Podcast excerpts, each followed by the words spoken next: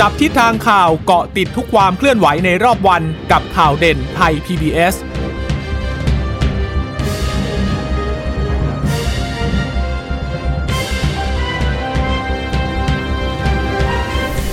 สวัสดีค่ะ สวัสดีค่ะ ต้อนรับคุณผู้ฟังสู่ข่าวเด่นไทย PBS นะคะ พบกันเป็นประจำทุกวันจันทร์ถึงศุกร์บ่ายๆ แบบนี้ค่ะ อัปเดตข้อมูลข่าวสารที่เกิดขึ้นในรอบวันกับดิฉันจีราชาตาเอี่ยมรัศมีและคุณพึ่งนภาคล่องพยาบาลนะคะ ค่ะ สวัสดีคุณผู้ฟังทุกท่านนะคะ ที่รับฟังข่าวเด่นไทย PBS ผ่านทางสถานีวิทยุที่เชื่อมโยงสัญญาณจากไทย PBS ทุกท่านนะคะ ก็จะเจอเป็นประจำบ่าย3โมงอย่างนี้มาอัปเดตความเคลื่อนไหว วันนี้หลักๆก็คงจะเป็นปฏิกิริยาที่เกิดขึ้นหลังจากที่สองพักใหญ่ได้มีการประชุมกันไปเรียบร้อยแล้วนะคะ ปรับโครงสร้างพักบางพักก็ดูมีการเปลี่ยนแปลง แต่ว่าบางพักก็ยังคงหน้าตาเดิมเอาไว้อยู่นะคะ แต่ว่าเรื่องของสภาพอากาศอัปเดตให้กับคุณผู้ฟังนิดนึงก่อนนะคะ ก่อนที่จะไปเรื่องของโควิด -19 กรมอุตุนิยมวิทยาประกาศออกมาแล้วนะคะ ว่าประเทศไทยจะเข้าสู่ฤดูหนาวแล้วนะคะ ในวันที่ 2 พฤศจิกายน แล้วก็จะมีอากาศเย็นๆอย่างนี้ค่ะ จนไปถึงปลายเดือน กุมภาพันธ์เลยนะคะ แต่ว่าตอนนี้สภาพอากาศที่ไทย PBS นี่ท้องฟ้ามืดครึ้มทีเดียวนะคะ ค่ะ ฝนตกนะคะ วันนี้ฝนตกแล้วก็คืออยู่ๆก็ตกอะเมื่อเช้าดูดูแล้วไม่น่าจะตกนะคะ แต่ปรากฏว่าเอาก็ตก ตกแล้วก็เย็นเชียละตอนนี้อากาศที่ต้องข้างในสถานีนะคือคือถ้าข้างนอกอะเช็คอุณหภูมิอยู่ก็อยู่ที่ระดับ 30 องศานะจริงๆมันก็ค่อนข้างจะออกไปร้อนๆหน่อยแต่ปรากฏว่าข้างในพอมีฝนมีอะไรเข้ามาแล้วมีแอร์เข้าไปด้วยนะโอ้โหเย็นกันทีเดียวนะคะ ดังนั้นช่วงนี้เนี่ยอาจจะมีสภาพอากาศที่มันเปลี่ยนแปลงนะในช่วงของปลายฝนต้นหนาวคือ ใกล้ๆจะหนาวเต็มทีแล้วอาจจะต้องระมัดระวังในเรื่องของสุขภาพอนามัยกันนิดนึงนะคะ โดยเฉพาะเจ้าโรคโควิดเนี่ยก็ยังคงต้องระมัดระวังกันอย่างต่อเนื่องนะคะออย่างโควิดวันนี้รายงานกันที่ 8,968 คนนะคะ แล้วก็มีเสียชีวิตเพิ่มอีก 64 ติดเชื้อสะสมตั้งแต่ระบาดมาเนี่ย1 8 9 3 9 3 6คนแล้วนะคะ เสียชีวิตสะสมอีก19,000กับอีก70คนนะคะ ยอดผู้หายป่วยรายใหม่วันนี้หายอีก 8,747 คนนะคะ แต่ว่าก็ยังคงรักษาตัวอยู่อีกแต่แตแสนอยู่เหมือนกัน ก็แต่แนวโน้มก็คือลดลง 99,300 กับอีก 1 คนนะคะ 10 อันดับที่โควิดสูงสุด โอ้โห ตอนนี้เชียงใหม่กำลังแบบไต่ขึ้นมาอย่างรวดเร็วนะคะแต่ว่าอันดับหนึ่งก็ยังคงเป็นกรุงเทพมหานครแหละ พื้นที่สีฟ้าแหละ เดี๋ยววันจันทร์ เออล่าสุดสบคเขาเขาปรับเกณฑ์พื้นที่มาอีกแล้วนะ แต่ว่าพื้นที่สีฟ้าตอนนี้เหลือ 4 จังหวัดดิฉันก็เลยยังงงอยู่สรุปว่า เอ๊ะจาก 17 จังหวัดแล้วทำไมมันเหลือแค่ 4 จังหวัดเท่านั้นนะคะ แต่ว่าแต่ 4 จังหวัดนำร่องเนี่ยคือจะมีเงื่อนไขที่เพิ่มขึ้นนั่นก็คือเรื่องของการ ให้ขายสุราที่ร้านอาหารได้นะ ดังนั้นก็เลยไม่แน่ใจเหมือนกันว่าว่าแล้วจังหวัดอื่นๆ นอกเหนือจาก 4 จังหวัดที่ว่าเนี่ย จะยังไงเดี๋ยวน่าจะมีรายละเอียดเพิ่มนะคะ แต่ว่าถ้ามาดู 10 จังอันดับที่เป็นจังหวัดติดโควิดสูงสุดเนี่ยกรุงเทพ 802 นะคะ ก็ยังคงยืนหนึ่งอยู่ แต่ว่ามันก็ลดลงมาเรื่อยๆ แหละ ดูกับศักยภาพของบุคลากรของทรัพยากรต่างๆ ในพื้นที่ก็พอที่จะ หายใจได้คล่องประมาณหนึ่งนะคะ สงขลาอันนี้ก็ยอดค่อนข้างสูงอยู่นะคะ 595 นครศรีอีก 468 แต่นี่เลยเชียงใหม่ 400 กับอีก 3 คนนะ อันนี้เป็นยอดรายงานสะสมรายงานตั้งแต่เมื่อวานนี้ช่วงบ่ายๆแล้วแหละนะคะ ก็ค่ะมาสรุปรวมอีกครั้งวันนี้อืมแล้วเป็นยอด 400 ติดต่อกัน 2 วันแล้วด้วย ปัตตานีอีก 389 ยะลา 383 ชนบุรี 382นราธิวาสอันดับ 8 295 ตรัง ก็เยอะขึ้นเหมือนกันนะ 253 แล้วก็ที่ระยองอีก 248 ค่ะอืมค่ะ เชียงใหม่ก็จากอันดับท้ายๆนะคะ ที่ส่วนใหญ่ก็จะอยู่ประมาณที่ 8 ที่ 9 วันนี้ก็ขึ้นมาอยู่ในแรงที่อันดับ 4 เลยทีเดียวนะคะ ก็เป็นสถานการณ์ที่น่ากังวลเหมือนกัน เพราะว่าออตอนนี้ก็อีก 2 วันข้างหน้าก็จะมีการเปิดเมืองให้นักท่องเที่ยวต่างชาติเข้ามาแล้วนะ ก็คือเบื้องต้นเนี่ยถึงแม้จะเปิดเมืองก็ยังคิดว่ายังไม่มีชาวต่างชาติเนี่ยไปเที่ยวหรอกนะในวันแรกๆ เพราะว่ามันก็จะต้องเออผ่านขั้นตอนมาอยู่ที่โรงแรมที่พักก่อนก่อนที่จะออกมาท่องเที่ยวได้นะคะ แต่ว่าก็เป็นสถานการณ์ที่น่ากังวล แต่ถ้าพูดถึงวันนี้สบคมีการประชุมก่อนที่นายกรัฐมนตรีเนี่ยจะเดินทางไปไปต่างประเทศนะคะนายกก็เป็นประธานการประชุมสบคชุดใหญ่ มีวาระสำคัญสำคัญก็คือจะพิจารณาลดพื้นที่สีแดงเข้ม จากเดิมเนี่ยที่ 24 จังหวัด 23 จังหวัดนะคะ ก็จะลดลงเหลือ 7 จังหวัด ก่อนหน้านี้ก็มีข่าวแล้วล่ะนะคะ ว่าจะมีการพิจารณาปรับลดพื้นที่ควบคุมสูงสุดเนี่ย ให้เหลือ 7 จังหวัดด้วยกันนะคะแล้วก็จะมีการพิจารณาขายสุรา หรือว่าขายแอลกอฮอล์ได้จากเดิมเนี่ยจะไปขายได้นู่นตอนเดือนธันวาคมเลยนะคะก็มีการเสียงสะท้อนมาเหมือนกันว่าเอ๊ะจะเปิดเมืองท่องเที่ยวแล้ว จะเปิดรับนักท่องเที่ยวแล้วเนี่ยนะคะเเป็นไปได้ไหมจะพิจารณาให้มีการปรับให้มีการขายเครื่องดื่มแอลกอฮอล์ในร้านอาหารได้นะคะเพราะว่านักท่องเที่ยวที่เขาเข้ามาเขาก็บางคนก็เมื่ออยู่ในร้านอาหารเขาก็อยากดื่มเครื่องดื่มแอลกอฮอล์กันนะปรากฏว่าวันนี้ค่ะ คุณหมอทวีสินวิษณุโยธินก็บอกว่า ที่ประชุมสบคชุดใหญ่ที่มีนายกเป็นประธานค่ะ เห็นชอบปรับลดพื้นที่ควบคุมสูงสุดและเข้มงวดเหลือ 7 จังหวัดนะคะ จาก 23 จังหวัด ก็มีจันทบุรี มีตาก นครศรีธรรมราชนราธิวาสปัตตานี ยะลา และสงขลาจะเห็นได้ว่าที่เหลือ ๆ อยู่เนี่ยนะ ส่วนใหญ่ก็อยู่ในพื้นที่ทางภาคใต้ที่ยังคงมีตัวเลขอยู่นะคะ ที่หลุดออกมาก็มีจันทบุรีและตาก อาจจะเสี่ยงๆนิดนึงนะจันทบุรีและตากเนี่ยเอ๊ะทำไมถึงต้องไปติดอยู่เป็นพื้นที่ควบคุมสูงสุดได้ เพราะว่านอกนั้นก็ส่วนใหญ่ก็จะเป็นพื้นที่จังหวัดทางใต้ทั้งนั้นเลยนะคะ โดยยังคงห้ามออกจากเคหสถาน ในช่วงเวลาห้าทุ่มถึงตีสามอยู่นะคะ ส่วนพื้นที่ควบคุมสูงสุดก็เพิ่มจาก 30 จังหวัดเป็น 38 จังหวัด ขณะที่พื้นที่ควบคุมก็ลดจาก 24 จังหวัดเหลือ 23 จังหวัด ส่วนพื้นที่เฝ้าระวังสูงก็เพิ่มเป็น 5 จังหวัด แล้วก็มีการยกเลิกพื้นที่เฝ้าระวัง นอกจากนี้ค่ะคุณผู้ฟังคะให้เพิ่มพื้นที่สีฟ้า ซึ่งเป็นพื้นที่นำร่องท่องเที่ยว 4 จังหวัดนะคะ ได้แก่กรุงเทพ กระบี่ พังงา และภูเก็ต โดยจะไม่มีเคอร์ฟิวแล้วก็สามารถที่จะนั่งรับประทานเครื่องดื่มแอลกอฮอล์ในร้านได้แล้ว แต่ว่าต้องกำหนดมาตรการเฉพาะในแต่ละพื้นที่ เพราะฉะนั้นเดี๋ยว แต่ละจังหวัดก็ต้องออกมาตรการตามหมายทีนะคะ โดยเฉพาะในกรทม มีผลตั้งแต่วันที่หนึ่งพฤศจิกายนนี้ค่ะ ค่ะ เท่ากับว่าตอนนี้จังหวัดที่จะยังคงเคอร์ฟิวอยู่ก็คือเจ็ดจังหวัดสีแดงเข้มนะคะ จันทบุรีกับตากเนี่ยเห็นมีการพูดกันว่า อาจจะเป็นเพราะว่าเป็นเป็นเป็นจังหวัดชายแดนด้วยแหละ อยู่ติดกับเพื่อนบ้านที่เขายังมีการระบาดอ๋อถ้าจันทบุรีก็เป็นแรงงานกัมพูชาถ้าตากก็คือเป็นแรงงานทางฝั่งเมียนมาเขาก็เลยอาจจะอาจจะด้วยเหตุผลนี้หรือเปล่า เพราะว่าจริงๆอะถ้าดูตัวเลขในพื้นที่ทั้งตากทั้งจันทบุรีเนี่ย ไม่ได้เป็นจังหวัดที่ติด 10 อันดับเลยนะ อย่างจันทบุรีถึงแม้จะอยู่ทางฝั่งตะวันออก แต่จังหวัดที่ติดนั้นจะมีชนบุรีกับระยองใช่ไหมคะที่จะติด 10 อันดับกันอยู่เห็นเห็นอยู่เนี่ยนะแต่จันทบุรีไม่มีแต่ทำไมถึงยังคง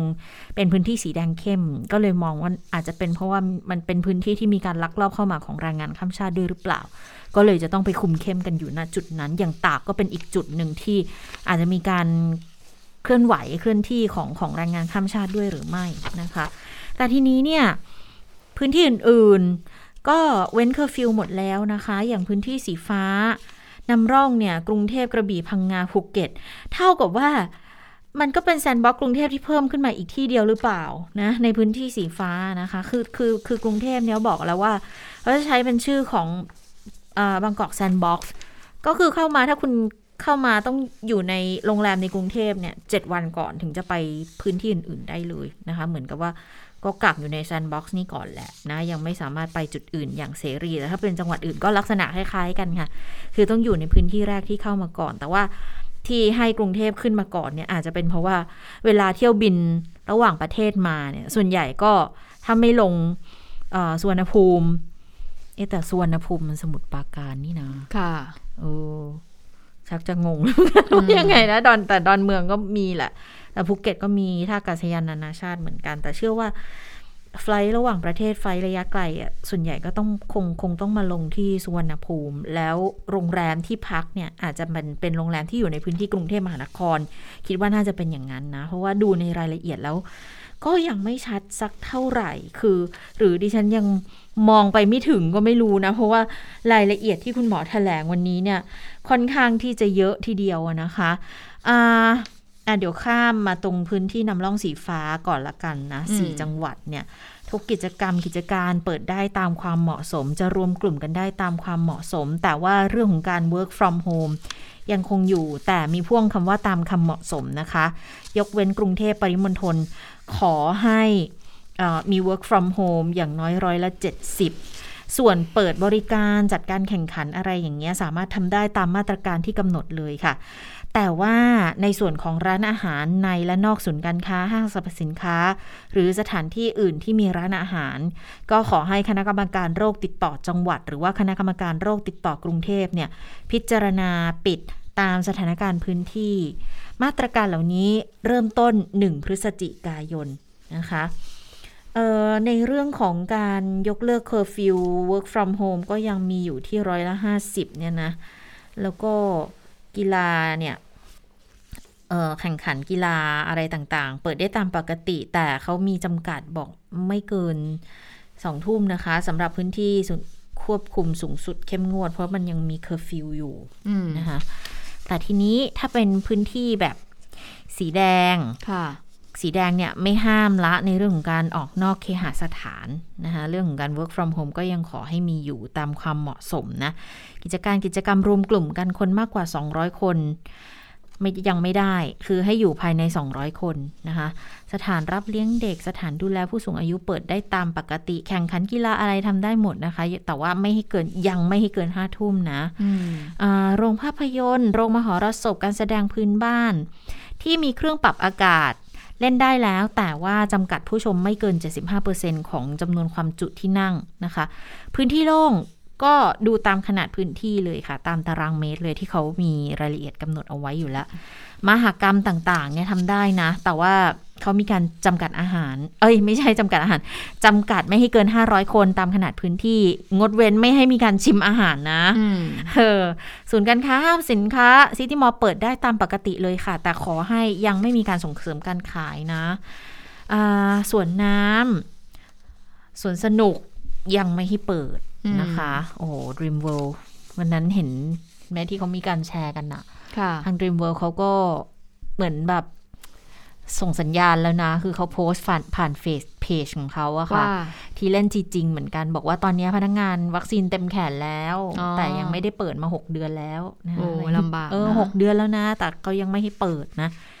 เออก็อ่าส่วนพื้นที่สีส้ม อันนี้เนี่ยก็ไม่ให้รวมกลุ่มกันเกิน 500 คนนะคะ มันก็ค่อย ๆ ลดหลั่นกันไปนะ พื้นที่สีเหลืองสีแดงอะไรอย่างเงี้ย ก็เออค่อนข้างที่จะเปิดกันเยอะมากขึ้น แต่เปิดเยอะไม่ได้หมายความว่าจะไม่ระวังนะคะ ยังคงต้องเฝ้าระวังกันอย่างเข้มข้นอยู่เหมือนเดิมนะอากาศอย่าตกอันเนี้ยคำเดิมที่ควรต้องเน้นย้ำกันไว้ค่ะ ค่ะ ส่วนสถานการณ์โควิดที่เชียงใหม่ที่อืมเมื่อสักครู่คุณชิตาบอกไปแล้วนะคะเอ่อรายงานไปเมื่อสักครู่นี้คือ 403 นั่นก็คือเป็นตัวเลขของเมื่อวานนี้ แต่ว่ามารายงานวันนี้ใช่ไหมคะ แต่ถ้าไปดูของสำนักงานเอ่อสาธารณสุขจังหวัดเชียงใหม่ค่ะวันนี้ก็มีการโพสต์ตัวเลขล่าสุด 29 ตุลาคมวันนี้ ผู้ผู้ติดเชื้อก็ยังอยู่ที่ 414 คนอยู่โอ้ยนะคะสูงกว่าเมื่อวานอีกสิใช่เพราะฉะนั้นก็บอกว่าตอนนี้เนี่ยอืมเออมันมีวิกฤตของผู้ป่วยหนักก็คือว่าค่ะผู้ป่วยหนักที่แบบเอ่อสีแดงเนี่ยก็คือว่าเอ่อเต็มเตียงเนี่ยศักยภาพเริ่มที่แล้วจะไม่พออมแล้วนะคะ โรงพยาบาลก็เอ่อไม่สามารถที่จะรองรับได้ตรงส่วนนี้นะคะ เรื่องนี้เนี่ยก็มีการไปสอบถามคุณอนุทินชาญวิรกูลรัฐมนตรีว่าการกระทรวงสาธารณสุขเหมือนกันว่าสถานการณ์ที่เชียงใหม่เนี่ยได้รับทราบข่าวแล้วก็ได้รับการรายงานแล้วหรือยัง แล้วจะมีมาตรการยังไง คุณอนุทินก็บอกว่าก็ดูแล้วเนี่ยจังหวัดก็น่าจะรับมือได้ยังไม่คงต้องอตั้งสบคส่วนหน้าเหมือนที่จังหวัดชายแดนภาคใต้หรอกนะคะ แล้วก็บอกว่าเดี๋ยวสัปดาห์หน้าก็จะลงพื้นที่ไปตรวจสถานการณ์นะไปฟังเสียงคุณอนุทินกันค่ะ ผมคิดว่ารอดูสถานการณ์สักพักหนึ่งนะครับ เพราะว่าอย่างน้อยเนี่ยเเรื่องของอการเตรียมพร้อมในเรื่องของการดูแลผู้ป่วยเนี่ยก็มีความพร้อมอยู่นะครับ ก็เดี๋ยวว่าเดี๋ยวสัปสัปดาห์หน้าก็คงจะต้องขึ้นไปดูสถานการณ์เขาบอกว่าส่วนใหญ่เนี่ยติดมาจากคนที่พวก ถ้าถ้าติดในในชนบทไกลๆก็คือพวกที่เข้ามาค้าขายในเมืองแล้วก็แล้วก็กลับออกไปแล้วก็ไปติดตรงนี้ก็ ก็ต้องเร่งแก้ไข แต่ว่าที่เชียงใหม่เนี่ยมีสถานพยาบาลเนี่ยค่อนข้างที่จะครบถ้วนสมบูรณ์นะครับ แล้วก็โรงพยาบาลสนามอะไรก็ก็พร้อมอยู่ รับทราบแล้วกระทรวงสาธารณสุขรับทราบแล้วก็เร่งเร่งแก้ไขปัญหาอยู่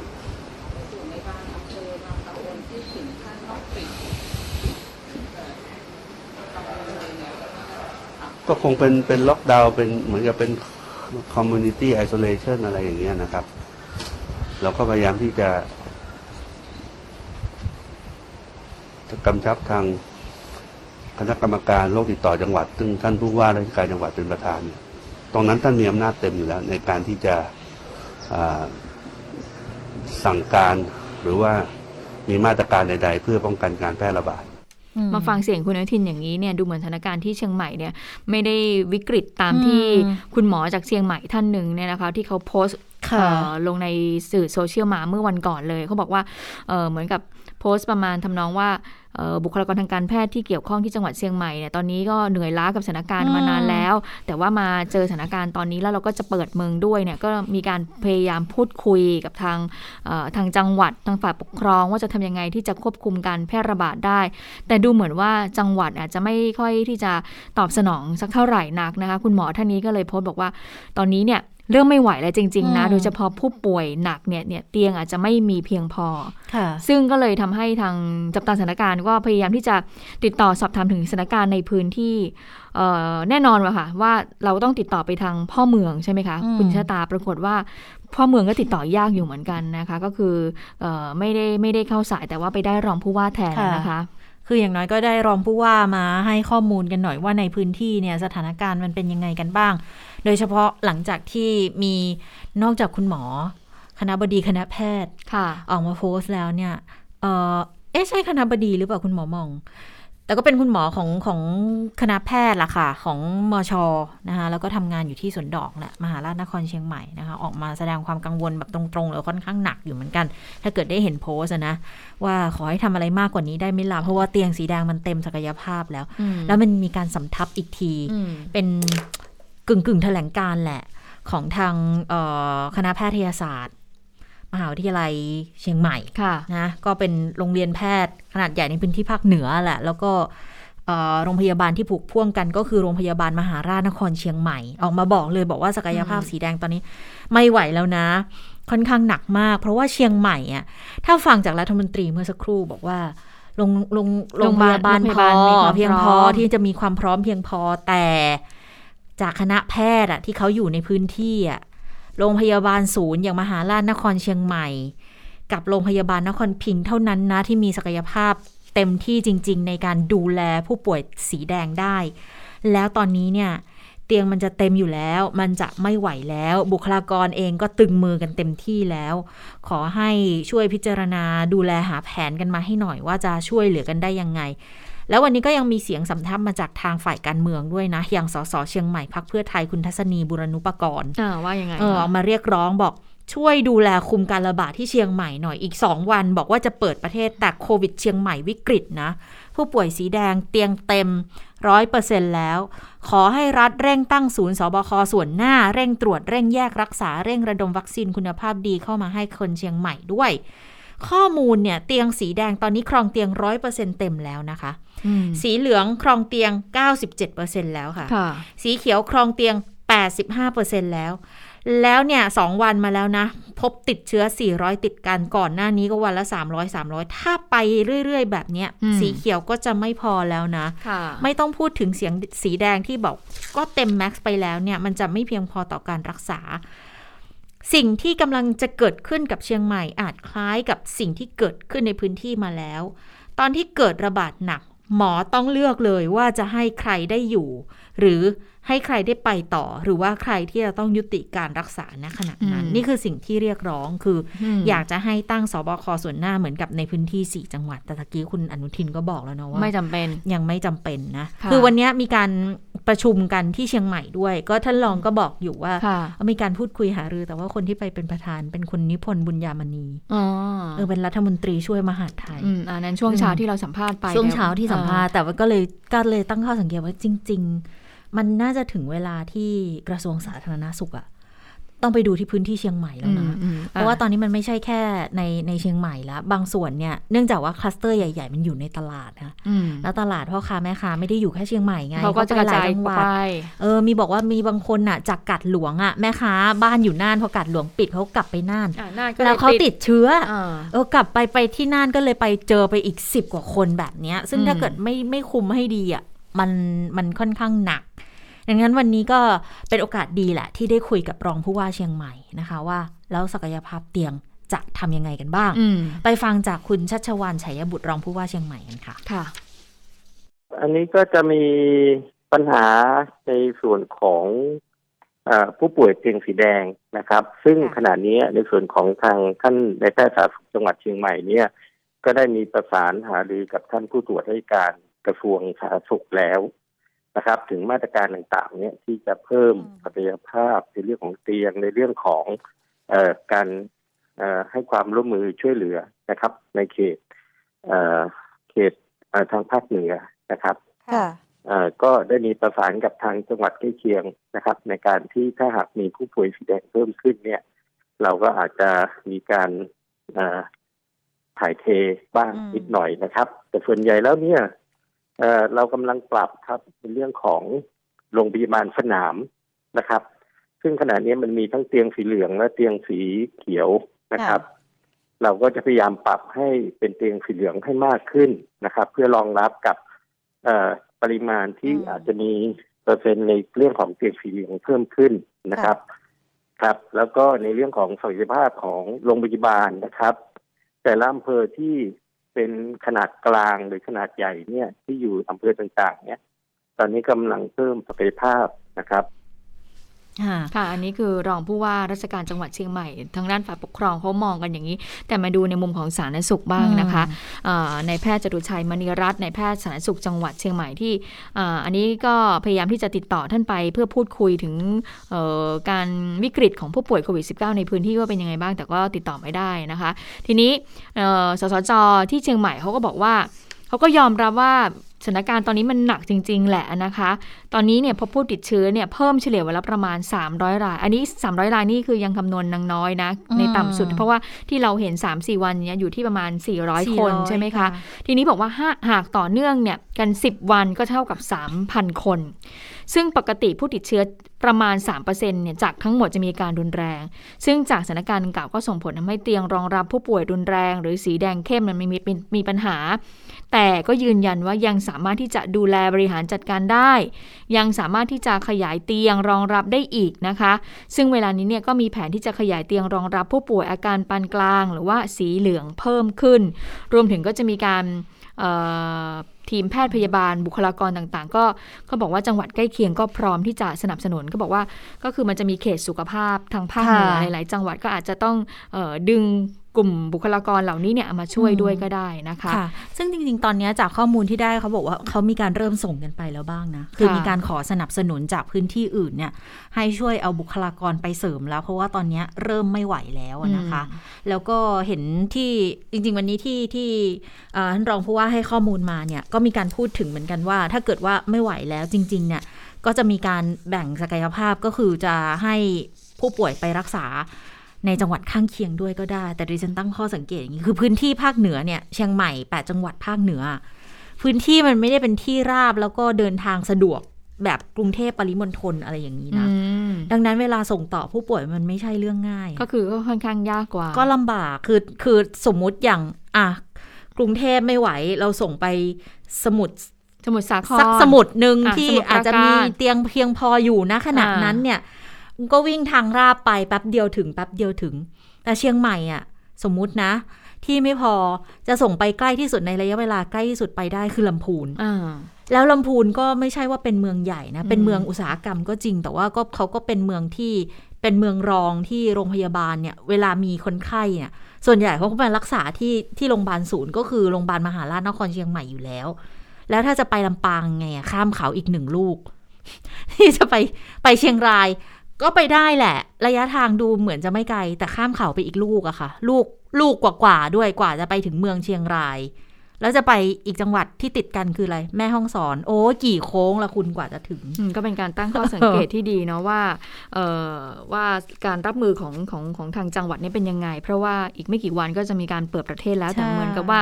ทางจังหวัดก็บอกว่าจะพยายามที่ด้านหนึ่งเนี่ยค่ะก็จะต้องเปิดประเปิดเมืองให้ได้แหละรับนักท่องเที่ยวแต่ว่าอีกด้านหนึ่งก็ต้องควบคุมการแพร่ระบาดให้ได้นะคะค่ะแต่ทีนี้ มามาดูคุณหมออุดมขจินทร์บ้างค่ะกับเนกับสถานการณ์ตอนนี้นะคะ ซึ่งคุณหมออุดมเนี่ยเป็นที่ปรึกษาสบคเขามองยังไงบ้าง คุณหมอก็บอกเหมือนกันว่าเป็นห่วงการเปิดประเทศ แต่หากทุกคนร่วมมือเนี่ยเอ่อปฏิบัติตามเคร่งครัดมาตรการสาธารณสุขก็เชื่อว่าทุกอย่างจะเดินหน้าไปได้แม้ว่าตัวเลขผู้ป่วยจะขยับขึ้น ยอมรับนะว่าผู้ป่วยเนี่ยจะต้องขยับขึ้นแน่นอน แต่คุณหมอเขาตั้งเป้าอย่างนี้ บอกว่าแต่เชื่อว่าไม่ถึง 20,000 รายต่อวัน คือตอนเนี้ยเราเราต่ำๆอยู่ที่ประมาณแปดพันเจ็ดพันใช่ไหมเดี๋ยวเราจะต้องกลับไปถึง20,000อีกแล้วเหรอนะคะ คุณหมอบอกว่าซึ่งการเปิดประเทศเนี่ยเพื่อทำให้ธุรกิจเดินหน้าค่ะคุณหมออุดมก็บอกว่าก็ต้องยอมรับนะว่าเป็นการตัดสินใจอืมที่ยากของนายกจริง ๆ นะคะแต่ก็ต้องทำเพื่อให้ให้สถานการณ์เอ่อเศรษฐกิจเนี่ยมันมันมันมันดีขึ้นนะคะ แต่ทีนี้คุณหมอก็มองว่า แต่สิ่งสำคัญเลยเปิดประเทศแล้วเนี่ยสาธารณสุขของไทยเนี่ยคุณหมอบอกว่าก็ยังรับมือได้ยังสู้ไหวอยู่นะ โดยเฉพาะหากตัวเลขผู้ป่วยเนี่ยไม่เกิน 1 0,000 คนต่อวัน และเสียชีวิตไม่เกิน 100 คนต่อวัน แต่คุณหมอบอกว่าส่วนตัวก็อยากให้ตัวเลขเนี่ยผู้ติดเชื้อเนี่ยนะคะต่ำกว่า 5,000 คนต่อวัน ก็จะทำให้สถานการณ์ในประเทศดีขึ้น คุณหมอยังบอกว่าอย่าเพิ่งไปกังวลกับเชื้อ Delta Plus นะที่ ที่ยังพบในไทยน้อยอยู่ก่อนหน้านี้ที่เอ่อกรมวิชาการแพทย์ได้มีการถแถลงมา แล้วก็บอกว่าพบเอ่อผู้ที่ติดเชื้อ Delta Delta Plus เนี่ยหนึ่งคนใช่ไหมคะเขาบอกว่าตอนนี้เนี่ยที่ต่างประเทศเนี่ยก็พบสัดส่วนไม่มากนักนะ Delta Plus เนี่ยนะคะเอ่อพบแค่ทั่วโลกตอนนี้มีเพียง 17 ประเทศเท่านั้น และที่มีการประเมินกันเนี่ยนะคะ แม้ว่า Delta Plus เนี่ยจะแพร่เชื้อได้เร็วกว่า แต่ก็แพร่ได้กว่าเชื้อเดลต้าธรรมดาเนี่ย10-50%ก็ถือว่ายังกระจายไม่มาก โดยแต่ละประเทศก็อยู่ยังอยู่ในเปอร์เซ็นต์ต่ำอยู่ คุณหมอค่ะก็เลยเชื่อว่าจะสามารถควบคุมได้ ก็เลยบอกว่าอย่าเพิ่งไปกังวลกับสายพันธุ์เดลต้าพลัสมากไปเลยนะคะขณะเดียวกันคุณหมอกิติภูมิวงศ์และจิตปลัดกระทรวงสาธารณสุขก็บอกว่า ในวันนี้เนี่ยค่ะก็จะปรับจังหวัดโซนสีแดงเข้ม แต่ก็ยังคงพื้นที่สีแดงเข้มในจังหวัดภาคใต้ต่อไป แล้วก็บอกด้วยว่าตอนนี้เนี่ยทางภาคใต้เนี่ยนะคะบอกว่าตอนนี้เริ่มดีขึ้น แล้วก็ ผ่านระยะที่แพร่ระบาดสูงสุดมาแล้ว นี่ปลัดกระทรวงมองอย่างนั้นนะ บอกว่าตอนนี้เริ่มดีขึ้นผ่านเอ่อจุดสูงสุดของการแพร่ระบาดมาแล้วนะคะ เพราะว่าตอนนี้เนี่ยในพื้นที่ภาคใต้มีการควบคุมได้มากขึ้น เพราะว่ามีการกระจายวัคซีนลงไปมากขึ้นนะคะ ก็เลยทำให้ภาพรวมเนี่ยตอนนี้มันเริ่มดีขึ้นแล้วค่ะค่ะทีนี้มาดูความเห็นของทางเอ่อผู้ที่เอ่อ ต้องปฏิบัติหน้าที่โดยตรงนะสบคส่วนหน้าในในพื้นที่ภาคใต้ค่ะพลเอกนัทพลนาคพาณิชย์เขาว่ายังไงบ้างที่เขาติดตามสถานการณ์อยู่ตอนนี้เขาบอกว่าตอนนี้ก็พยายามประสานการปฏิบัติงานเนี่ยให้เป็นไปอย่างมีเอกภาพ ซึ่งก็ไม่มีปัญหาอะไรนะ ทุกคนก็ได้เห็นแล้วระดับของผู้ติดเชื้อตอนนี้เนี่ยอยู่ในระดับทรงตัวอยู่ แล้วก็มีแนวโน้มจะลดลงนะคะ แต่ว่าอย่างไรก็จะไม่ประมาทค่ะ ค่ะ ทีนี้เนี่ยมีอย่างหนึ่งที่ทางพลเอกนัทพลพูดเหมือนกันนะ บอกเออ พื้นที่นำร่องท่องเที่ยว 17 จังหวัดอะค่ะ จะประกาศเป็นสีฟ้าวันเดียวนี้ไหมพลเอกนัทพลบอกว่า อันนี้ไปไปถามพลเอกสุพจน์นะพลเอกสุพจน์มาลานิยมนะเออเลขาสภาความมั่นคงเพราะว่าตอนเนี้ยพลเอกสุพจน์อะเป็นเป็นอ่าสปกสปกสบคพอสปกสบคอะอืมคือนักข่าวก็อาจจะแบบว่าลืมๆไปเนาะบอกว่า ตำแหน่งเดิมของท่านไงอืมแต่ทีเนี้ยก็เท่ากับว่า เออสิบเจ็ดจังหวัดนำร่องนี้เป็นสีฟ้าจริง ๆ ก็แค่สีที่เราพูดไป นั่นใช่ไหมแล้ว แล้วจังหวัดอื่น ๆ ที่เขาเตรียมกันแล้วเนี่ยจะเป็นยังไงบ้างนะคะ แต่ว่าคิดว่าคงเดินหน้าต่อนั่นแหละ เพราะว่าคงเป็นพื้นที่ที่รองรับว่าจากตรงนี้เสร็จสี่จังหวัดเนี่ยเสร็จ คุณจะไปพื้นที่อื่นต่อก็ไปได้นะในจังหวัดที่เขาแบบมีการนำร่องเอาไว้ อย่างเพชรบุรีเองค่ะเขาก็มีการประชุมคณะกรรมการประชาสัมพันธ์เตรียมความพร้อมด้วยเหมือนกันนะ มีการเตรียมความพร้อมกันหลายหลากเลยนะคะ ที่ห้องประชุมเมืองเทศบาลเมืองชะอำวันนี้ก็รองผู้ว่าของเพชรบุรีค่ะ เขาไปเป็นประธานการประชุมประชาสัมพันธ์เตรียมความพร้อมพื้นที่นำร่องด้านการท่องเที่ยวที่เทศบาลเมืองชะอำร่วมกับคณะกรรมการประชาสัมพันธ์นะคะ ก็มีการ ทำแผนข้อกำหนดมาตรการปฏิบัติการเปิดพื้นที่นำร่องการท่องเที่ยวนะคะมีคณะกรรมการที่จะตรวจติดตามการปฏิบัติตามมาตรการเตรียมความพร้อมนำร่องอืมนะคะแล้วก็บอกว่าในพื้นที่เนี่ยเขาเตรียมความพร้อมประชาสัมพันธ์กันแล้วนะ ใช้ชื่อชะอัมซันช n ยอืมมาแล้วนะแต่ละชื่อที่เขาก็มีธีมของเขาเนาะเชียงเอ่อเชียงอะไรนะ Charming เชียงใหม่ Bangkok Sandbox อันนี้เป็นชะอัมอัมซันช n ยอืมหัวหินรีชาร์ดใช่ไหมอืม เออ ก็จะมีหลาย ๆ ชื่อมา คือเขาก็มีความพร้อมแหละนะคะ แต่ทีนี้ถ้าเกิดว่าไปสอบถามผู้ประกอบการกันดีกว่าค่ะร้านค้าร้านขายในจังหวัดชะอำเนี่ยเขามองยังไงกับเรื่องของการเปิดเมืองเขากังวลอะไรกันบ้างไหมลองไปฟังเสียงกับผู้ค้าที่ชะอำกันค่ะก็มองว่าเป็นเรื่องที่ดีนะคะ ที่แบบว่าจะได้มีชาวต่างชาติเข้ามาบ้าง แต่ว่าถ้าพูดถึงเรื่องว่าการแบบเสี่ยงต่อการติดโรคมันก็ยังน่ากังวลอยู่อะเนาะค่ะ ปกติที่ร้านนี้ลูกค้าต่างชาติมีไหมคะ มีน้อยค่ะ มีแค่ประมาณ 5%ถึง 10%แต่เรามองว่าการเปิดเมืองจะช่วยกระตุ้นเศรษฐกิจใช่ไหมคะ คิดว่าน่าจะช่วยในหลาย ๆ เรื่องเกี่ยวกับเรื่องแบบการท่องเที่ยว ถ้าแบบมีคนมาพักโรงแรม เรื่องร้านอาหารเรื่องอะไรเงี้ยมันก็จะแบบดีขึ้นนะพี่แต่ภาพรวมอะไรอย่างเงี้ยค่ะภาพรวมแต่ก็ยังห่วงเรื่องโรคอยู่เนาะใช่ค่ะ ค่ะ แล้วอย่างนี้คือพอเราห่วงโรคเราอยากให้รัฐบาลทำอะไรหรือว่าตัวเราจะป้องกันยังไงบ้างคะ คือถ้าพูดถึงเรื่องรัฐบาลคืออยากให้เขาแบบว่า เรื่องวัคซีนนะเนาะ ก็อยากแบบว่าให้เขาแบบได้ฉีดฉีดเร่งฉีดแบบว่าให้ให้ทั่วถึงกว่านี้ แล้วก็มีระบบการจัดการเกี่ยวกับผู้ป่วยที่ดีกว่านี้อีกนิดนึงอืมนั่นก็เป็นเสียงสะท้อนมาจากร้านค้าค่ะในพื้นที่ชะอำนะคะ ก็คือเขาก็อยากให้เปิดประเทศแหละเพื่อให้เศรษฐกิจมันเดินหน้า แต่ก็ห่วงเรื่องของการระบาดโควิดอยู่เหมือนกันนะคะอาทีนี้นิดนึงค่ะสำหรับเอ่อ โควิด -19 ก่อนที่จะไปเรื่องของการเมืองกันนะคะ นายกรัฐมนตรีเมื่อวานนี้ก็ฉีดเข็ม 3 ไปแล้วใช่ไหมคะค่ะปรากฏว่าวันนี้ก็มีการอ่อนเพลียอ๋อก็บอกว่าเป็นที่สังเกตว่านายกวันนี้เนี่ยมีการอ่อนเพลีย คาดว่าจะเป็นผลจากที่มีการฉีดวัคซีนไฟเซอร์เข็ม 3 ไปเมื่อวานนี้ก่อนที่จะเตรียมเดินทางไปร่วมประชุมสุดยอดด้านการเปลี่ยนแปลงสภาพภูมิอากาศของสหประชาชาติที่สกอตแลนด์นะคะ ทีนี้ไม่รู้ว่าอาการอ่อนเพลียของนายกวันนี้เนี่ยทำให้นายกรัฐมนตรีเนี่ยสะดุดโพเดียมหรือเปล่า เพราะว่าหลังจากที่ทางสบคประชุมกันเสร็จแล้วใช่ไหมคะ นายกก็มาแถลง นายกก็เตรียมตัวเนี่ยขึ้นโพเดียมไป ปรากฏว่านายกสะดุดค่ะ สะดุดแบบว่าดิฉันไปเห็นภาพมาแล้วแบบว่าสะดุดแบบหัวเกือบขมำนะเกือบใช่ขมำใช่หมืนนเกือบขมำเลยนะแล้วพอนายกเสร็จก็บอกว่าเอ่อมีการพูดเหมือนกันว่าเอ๊ะอย่าเอาภาพนี้ไปออกนะ ไม่เหลืออย่าเอาภาพนี้ไปออกนะอะไรเงี้ยแต่ว่าถ้าสะดุดอย่างนี้เนี่ยมันก็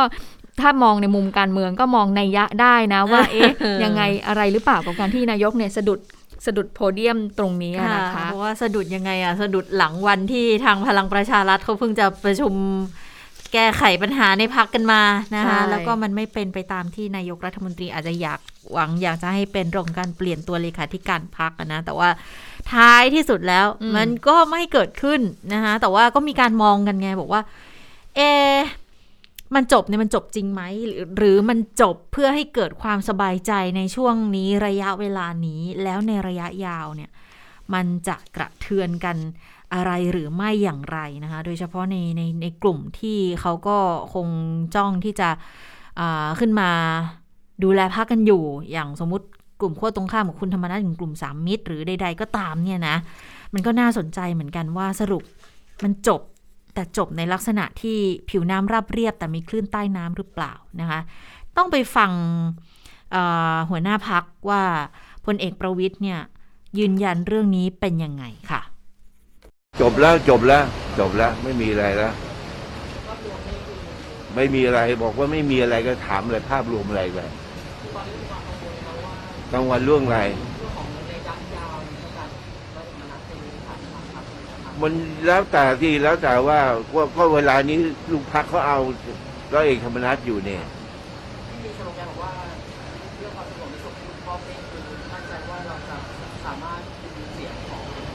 ผมไม่รู้ว่าอนาคตจะไปรู้ได้ไง อะ คุณคุณจะไปรู้ได้ไงเรื่องสำเร็จสภาเรียบร้อย ผมสามารถที่ควบคุมได้ไม่มีไม่มีไม่มีความขัดแย้ง ไม่มีไม่มีคุณไปเขียนกันเองอะนะครับ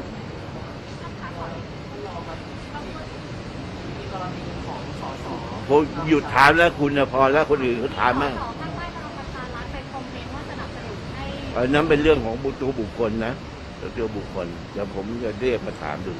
ถ้าเราขออนุญาตครับคือว่าเมื่อวานนี้กับเพื่อนไทยรายชื่อคุณอุ้งอิงค่ะอันนี้ผมไม่ตอบนะ เป็นเรื่องของเขาเป็นเรื่องของพรรคเป็นเรื่องของพรรค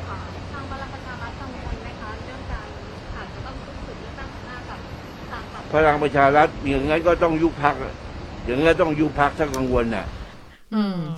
นะคะก็บอกว่าจบแล้ว แต่ก็มีการตั้งข้อสังเกตว่าที่จบแล้วนี่คือ 6 รัฐมนตรีอะจบจบนะหรือเปล่าจบนะก็คือว่าก็คือไม่ได้เป็นไปตามเอ่อการที่ตัวเองออกมาเคลื่อนไหวไงก็เลยมีการพูดเป็นทำนองว่าไอ้คนที่จบเนี่ยก็คือหกรัฐมนตรีจบไงก็คือเว้ยต่อไปหัวนี้หน้าก็ไม่เลือกอะเออหัวหน้าไม่เลือกทำไงดีก็คือเมื่อวานคุณสุชาติก็บอกแล้วว่าเป็นเสียงส่วนน้อยอะนะคะอะอ๋อทีนี้มีอีกคนหนึ่งคุณชัยวุฒิธนาคมานุสรณ์ซึ่งเป็นหนึ่งใน 6 รัฐมนตรีนะก็ให้สัมภาษณ์ถึง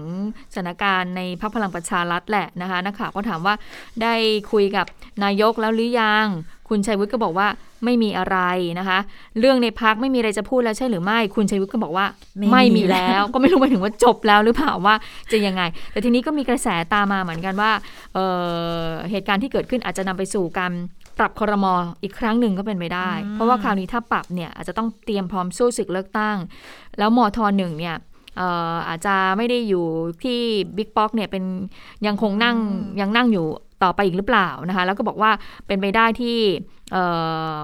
เอ่อหกรัฐมนตรีอาจจะมีการปรับเปลี่ยนกัน อันนี้อันนี้ก็เป็นกระแสข่าวตามมานะคะหลังจากที่เมื่อวานนี้ก็ได้มีการประชุมพักไปค่ะและในที่สุดร้อยเอกธรรมนัฐก็ยังคงรั้งตำแหน่งเก้าอี้เลขาธิการพักเอาไว้ได้ แต่ค่ะถ้าถามเรื่องการปรับคอรมอต้องไปถามบิ๊กตู่นะอืมคือบิ๊กป้อมไม่สามารถเป็นคนปรับได้ แล้วหกหกรัฐมนตรีเนี่ยก็ก็ทราบกันอยู่ว่าน่าจะเป็นกลุ่มที่แสดงจุดยืนหนุนนายกรัฐมนตรี กันค่อนข้างมากด้วยนะคะ ทีนี้ก็อาจจะสะท้อนถึงนัยยะความสัมพันธ์ของของสามปอแล้วแหละว่าจะเป็นยังไงถ้าเกิดว่ามีการปรับ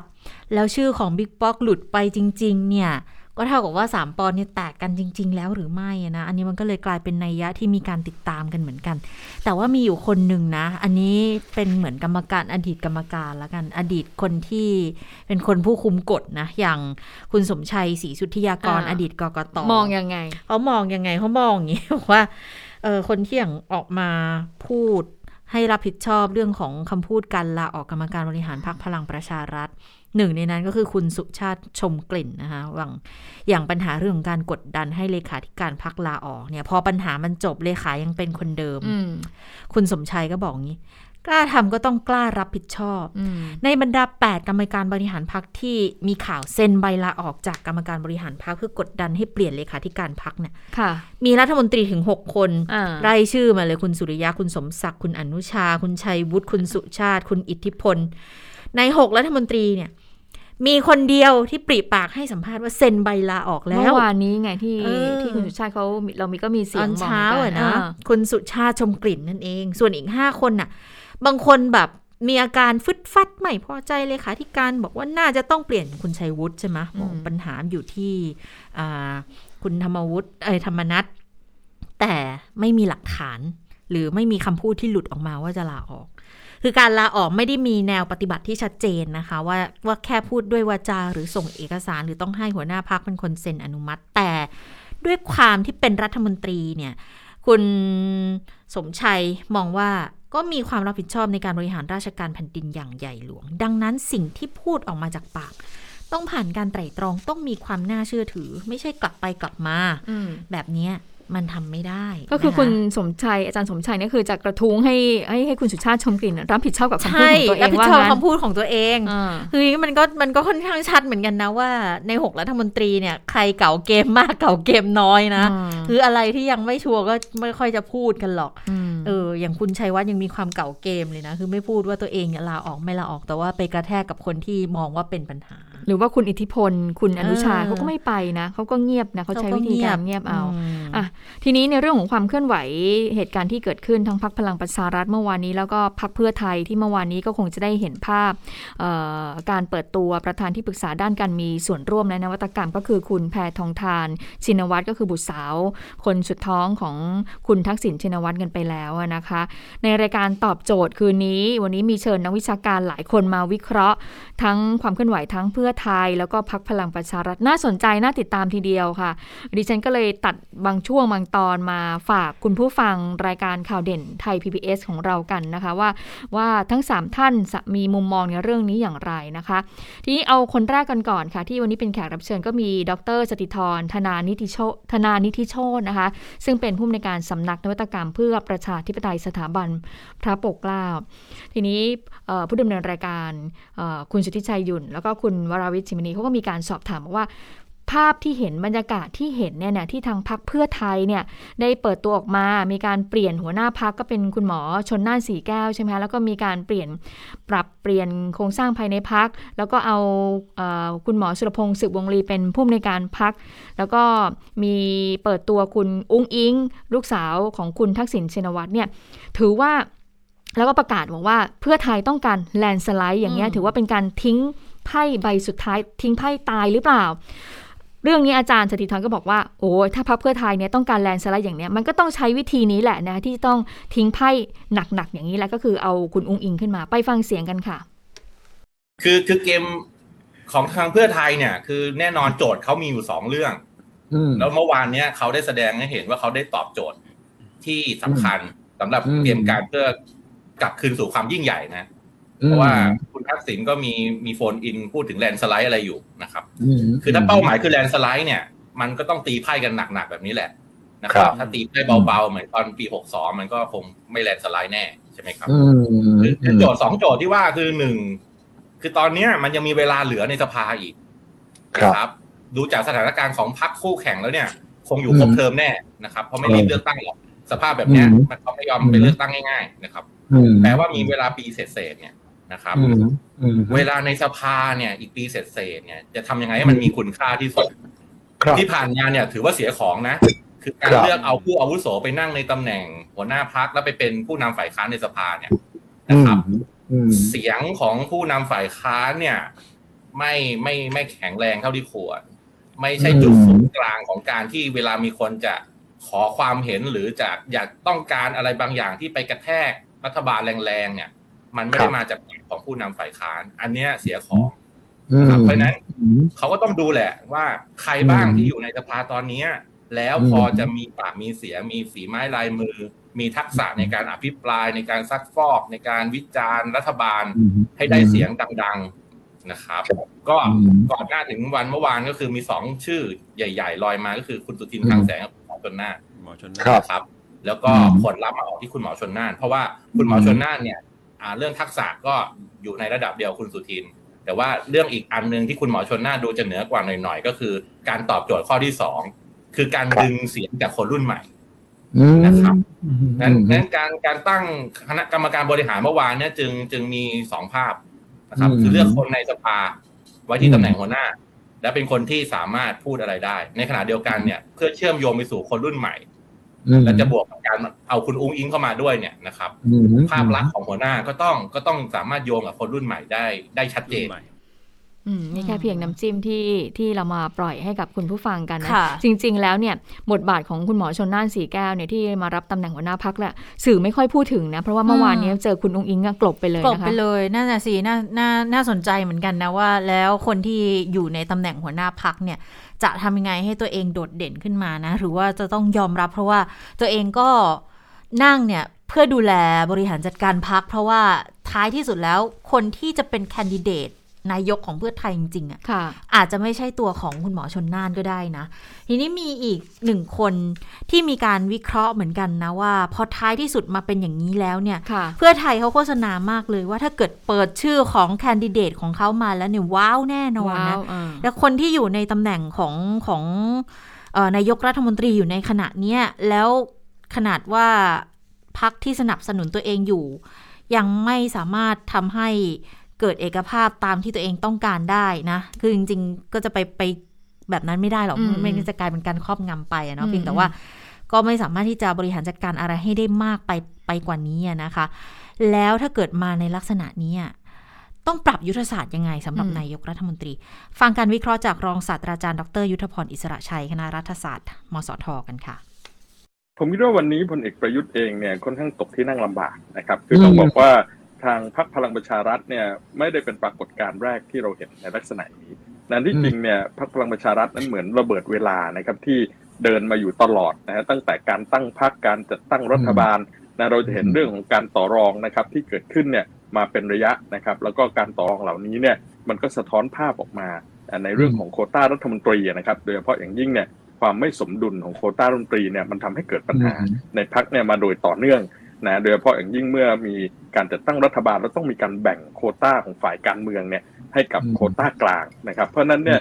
พอมีการแบ่งโคต้าดังกล่าวเนี่ยมันก็จะเกิดปัญหานะครับในเรื่องการบริหารจัดการภายในพรรคนะครับ แล้วก็เราก็เห็นได้ว่าทุกครั้งที่มีการเปลี่ยนแปลงเก้าอี้รัฐมนตรีเนี่ยไม่ว่าจะเป็นเรื่องของสีกุมารออกไปนะครับหรือว่าสามรัฐมนตรีกปปสหรือว่าสองรัฐมนตรีที่ถูกปลดอะไรต่างๆเนี่ยมันจะเกิดการเคลื่อนไหวในพลังประชารัฐเนี่ยมาโดยตลอดนะเพราะฉะนั้นตรงนี้เนี่ยก็สะท้อนให้เห็นนะครับว่าในระยะเวลาที่ผ่านมาเนี่ยความถดถอยของอำนาจคอสชเนี่ยมันก็เริ่มที่จะเกิดขึ้นมาเรื่อยๆ ในขณะเดียวกันการขยายฐานอำนาจของฝ่ายการเมือง ที่มาจากการเลือกตั้งเนี่ยก็พยายามที่จะเข้ามามีบทบาทหรืออิทธิพลในพรรคนะครับดังนั้นเนี่ยถ้าจะใช้วิธีการขับเคลื่อนแบบที่พลังประชารัฐทำอยู่ทุกวันนี้ก็คือใช้การพูดคุยใช้การเคลียร์ใจเคลียร์ปัญหา หรือว่าบารมีของพลเอกประวิตยต่างๆเนี่ยถามว่าตรงนี้พลเอกประยุทธ์จะเดินต่อไปยังไงนะถ้าในเมื่อพลเอกประยุทธ์เองขาลอยนะครับแล้วก็ไม่มีฐานทางการเมืองในพรรคนะและรวมไปถึง มุมคิดทัศนคติของท่านที่มองต่อฝ่ายการเมืองด้วยนะดังนั้นตรงนี้ก็จะเป็นปัญหาหรือแม้กระทั่งแนวคิดที่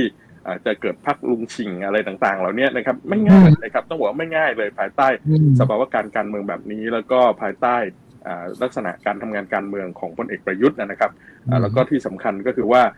การที่จะขับเคลื่อนในสมัยประชุมนี้เนี่ยยังมีโจทย์ที่รออยู่อีกหลาย ๆ เรื่องเลยครับ ไม่ว่าจะเป็นกฎหมายสำคัญสำคัญที่เกี่ยวข้องกับการเงิน นะหรือว่าถ้ารัฐมนูลประกาศใช้ก็จะมีเรื่องพระราชบัญญัติประกอบรัฐมนูลด้วยการเลือกตั้งและพรรคการเมืองนะถ้ากฎหมายเหล่านี้ไม่ผ่านมีการเล่นการเมืองในพลังประชารัฐ อันนี้เป็นเรื่องที่งานหนักสำหรับพลเอกประยุทธ์ครับค่ะ ฟังดูแล้วก็เป็นงานหนักสำหรับพลเอกประยุทธ์เหมือนกันนะคะที่ต้องเจอความท้าทายหลายอย่าง แล้วก็เดี๋ยวใกล้เปิดประชุมสภาแล้วมีกฎหมายสำคัญสำคัญหลายเรื่องอะก็ต้องมาติดตามความเคลื่อนไหวที่เกิดขึ้นตรงนี้กันนะคะ ทีนี้ช่วงนี้ได้เวลาสถานการณ์ในต่างประเทศแล้วค่ะ คุณสวรักษ์คะ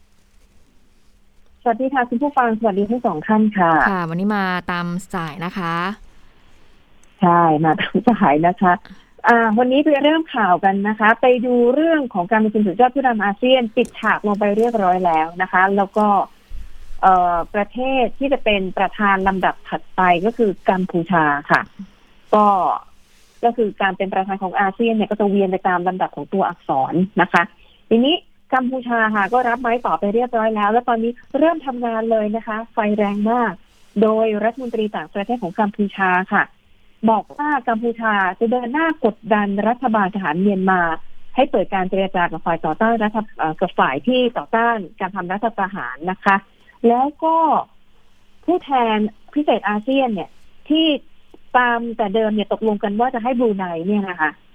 ได้เป็นทำหน้าที่นี้ค่ะ แต่ปรากฏว่า เมียนมาเนี่ยไม่เห็นชอบกันเท่าไหร่ ก็เลยตกลงกันว่า เดี๋ยวจะแต่งตั้งผู้แทนพิเศษอาเซียน ด้านเมียนมาคนใหม่นะคะ เพื่อที่จะเริ่มต้นทำงานในปีหน้าเลย อันนี้ก็ถือว่ากัมพูชานั้นก็ทำหน้าที่ของประธานอาเซียนเลยทันทีนะคะ แล้วก็ยังย้ำจุดยืนอีกด้วยนะคะ บอกว่าแม้ว่าอาเซียนเนี่ยจะเคารพเคารพหลักการไม่แทรกแซงกิจการภายในของประเทศสมาชิก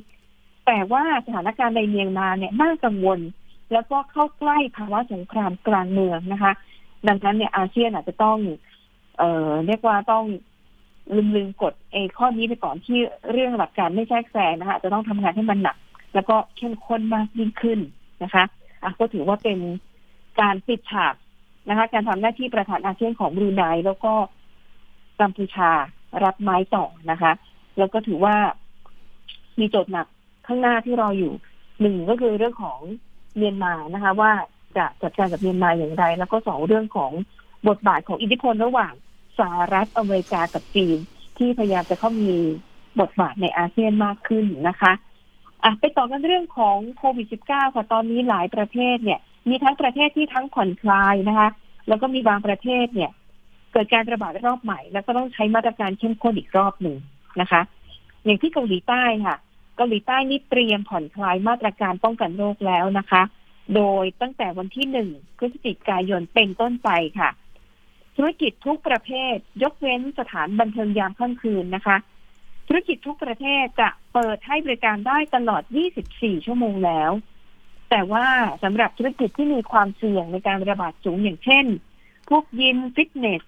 แล้วก็สถานบันเทิงที่ไม่ใช่สถานบันเทิงยามกลางคืนนะคะ ลูกค้าเนี่ยเข้าไปใช้บริการได้ แต่ว่าจะต้องมีการต้องมีการตรวจสอบหลักฐานการฉีดวัคซีนก่อน ส่วนเรื่องมาตรการเว้นระยะห่างเนี่ย ยังคงมีอยู่นะคะ แต่ว่าผ่อนคลายลง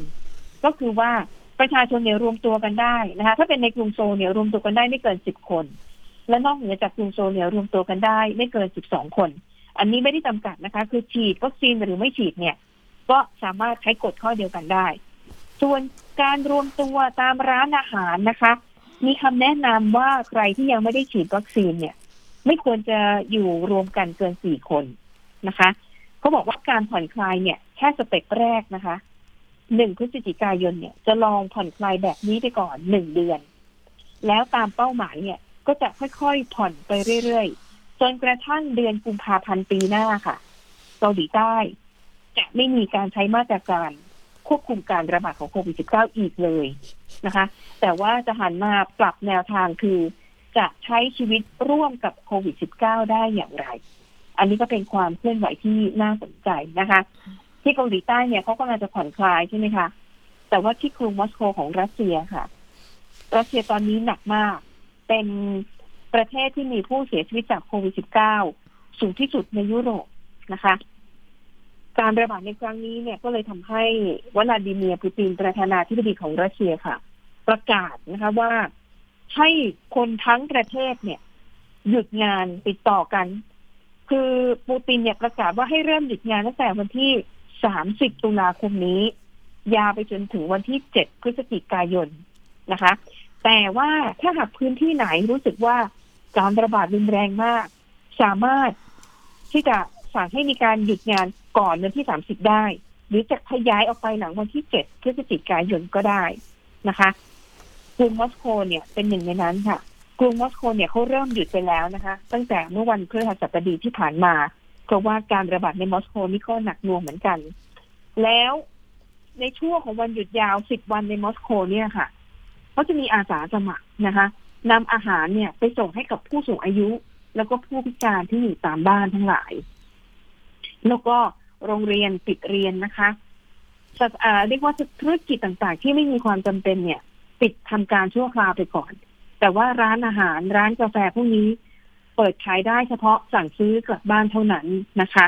นี่ก็เป็นมาตรการเข้มข้นชุดล่าสุดของรัสเซียนะคะ ก็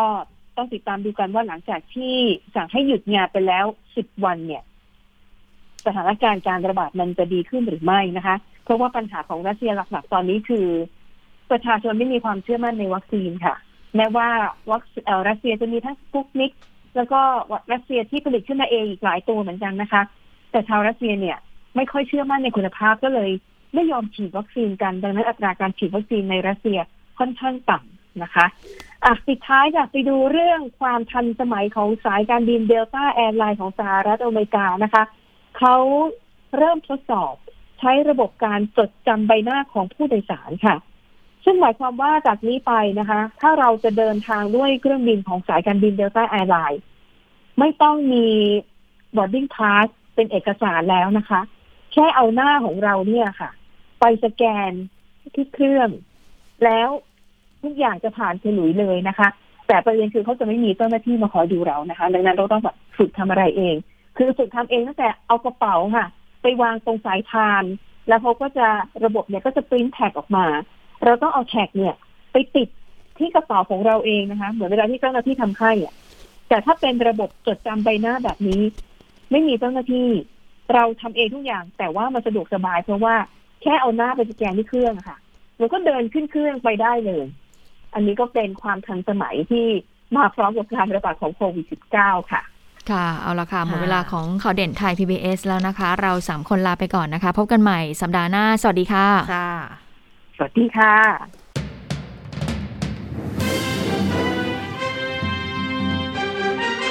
ติดตามข่าวเด่นไทย PBS ได้ทุกวันจันทร์ถึงศุกร์เวลา 15 นาฬิกา